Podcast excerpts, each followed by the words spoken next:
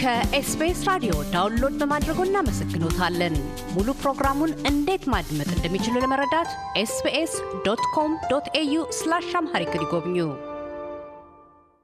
በቀዳሚ ክፍል ቃለ ምልልሳችን የከርቤ ፊልም አዘጋጅ ስዩም በላይና መሪ ተዋናይ ሄኖክ ወንድሙ የከርቤን ስያሜና ትርጓሜ የፊልሙን ዋነኛ ጭብጦችና የቀረጻ ሂደቱን አስመልክተው ተናግረዋል። ለቀጣዩ ውይይታችን መሻገሪያ የሆንን ስዩም በላይ አገር ቤት ውስጥ የፊልም ውጤቶችን ለሕዝብ በስፋት ተደራሽ ለማድረግ ችግሮች ናቸው በሚል በአንኳርነት የነቀሳቸው ግለ አተያዩ ነው።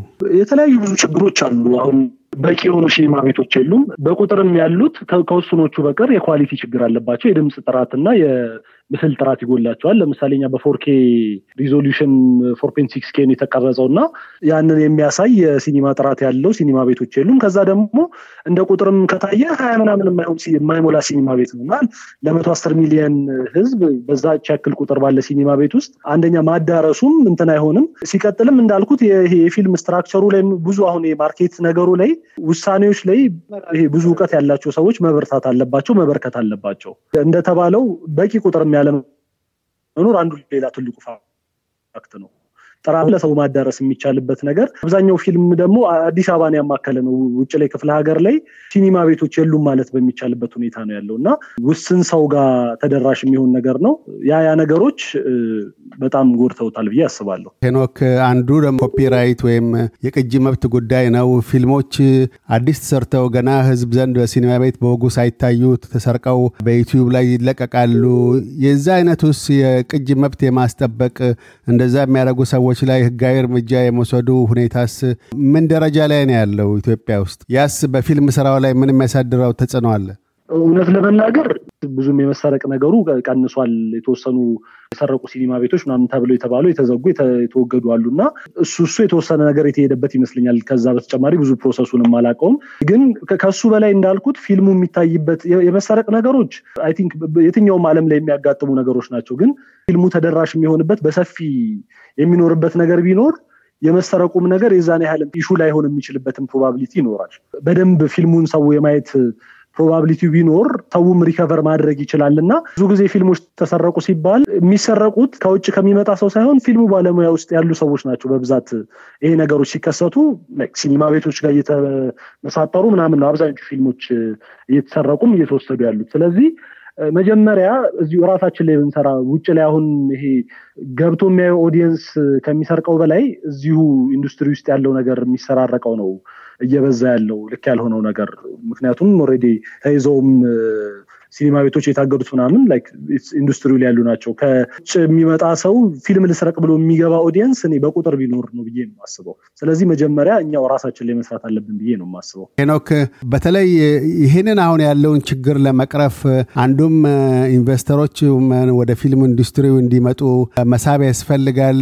ኢትዮጵያ ውስጥ ያሉ ባለሀብቶች ስለ ፊልም ኢንዱስትሪ ያላቸው ግንዛቤ ምን ያህል ነው? እነሱን ስባችሁ አግባብታችሁ ወደዚህ ገንዘባቸውን ብዙ invest እንዲያደርጉ ለማድረግ ምን አይነት ጥረቶች ይካሄዳል? በፊልም ኩባንያዎች በኩል ምንድን ነው የማስበው፣ investor ኡ ህዝቡና ፊልም ባለሙያው ነው ብዬ ነው የማስበው። ሌላ investor አያስፈልገውም። ለምን ሌላ investor እንደገና ካመጣ እንደገና crisis ውስጥ ነው ገባው። ያ investor ከስር ከጀምረን ካላስተካከል ነው ማለት ነው። ድክመታችንንም መሳሳታችንንም ችሎ የሀገሩን ፊልም እንዲያይ እመክራለሁ እኔ እያገዘን ማለት ነው። ዛሬ የተሳሳትነውን ነገ ካገዘን ነገ በምንፈልግበት መንገድ ካየ የተሰረቀ ካላየ በ flash እየወሰደ ካላየ በዩቲዩቦች አላስፈላጊ የሆኑ ዩቲዩቦች ላይ ካላየና ሲኒማ ቤት ገብቶ በተፈቀዱ format ኦች ካየ ነገ እኛ ትልቅ ፊልም እንሰራለን ማለት ነው። እኛ አሁን ከኛ እየተጠበቀ ያለው ዘጠነኛ ፎቅ ላይ ነው፣ መሰረቱን ሳንሰራ ማለት ነው። ኢንቨስተሩ ህዝቡና ፊልም ሰሪው ነው ብዬ ነው የማስበው። ህዝቡ ሊታገስ ሊያግዘን ስህተታችንን እያረመ እኛም ስህተታችንን እያረምን ትልቅ ማድረግ እንችላለን። ሌላ ብር ያለው ሰው አይደለም አሁን የሚያስፈልገው የህዝቡና የፊልም ሰሪው መተጋገዝ ነው የሚያስፈልገው።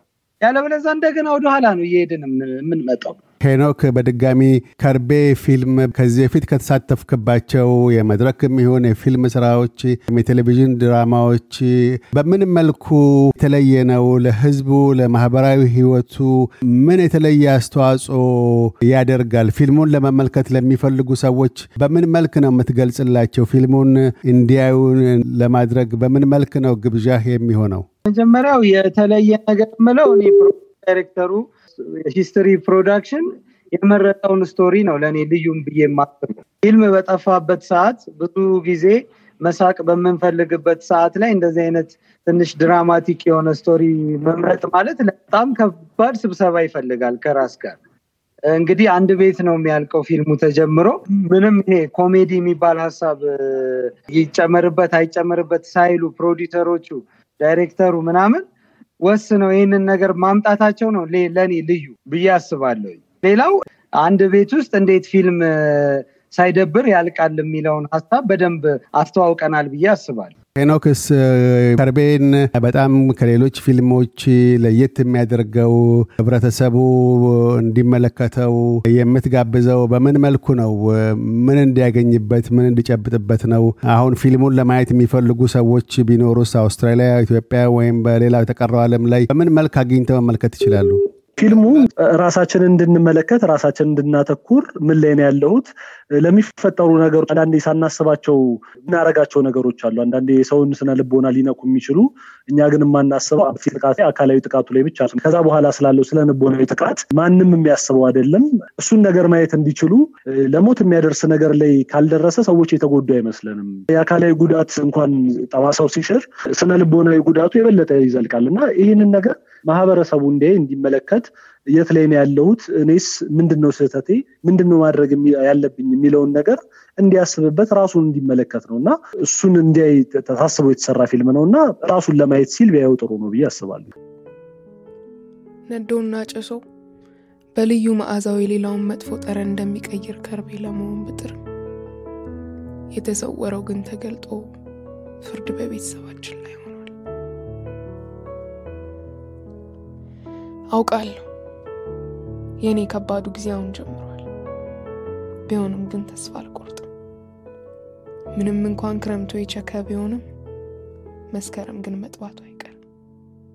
አሁን ላይ በሲኒማ ቤቶች ላይ እየታየ አይደለም። በሀበሻ ቪው ላይ በሀበሻ ቪው application ኦች ላይ ነው እየታየ ያለው እና ማየት የሚፈልጉ ሰዎች የሀበሻ ቪው ላይ ገብተው ማየት ስዩም በላይ የከርቤ ፊልም ፕሮዲሰር፣ ሄኖክ ወንድሙ የከርቤ ፊልም መሪ ተዋናይ፣ ስለ ቃለ ምልልሱ እናመሰግናለን። ቀጣይ ስራዎቻችሁም የበለጠ በማህበረሰቡ ህይወት ውስጥ ህይወት ለዋጭ ግንዛቤ አስጨባጭ እንዲሆኑ ምኞታችን ነው። እናመሰግናለን። እናመሰግናለን። እያደመጡ የነበረው የኤስቢኤስ አማርኛ ፕሮግራምን ነበር። የፕሮግራሙን ቀጥታ ስርጭት ሰኞና አርብ ምሽቶች ያድምጡ። እንዲሁም ድረገጻችንን በመጎብኘት on demand እና በኤስቢኤስ mobile app ማድመጥ ይችላሉ። ድረገጻችንን SBS dot com dot au Amharic ን ይጎብኙ።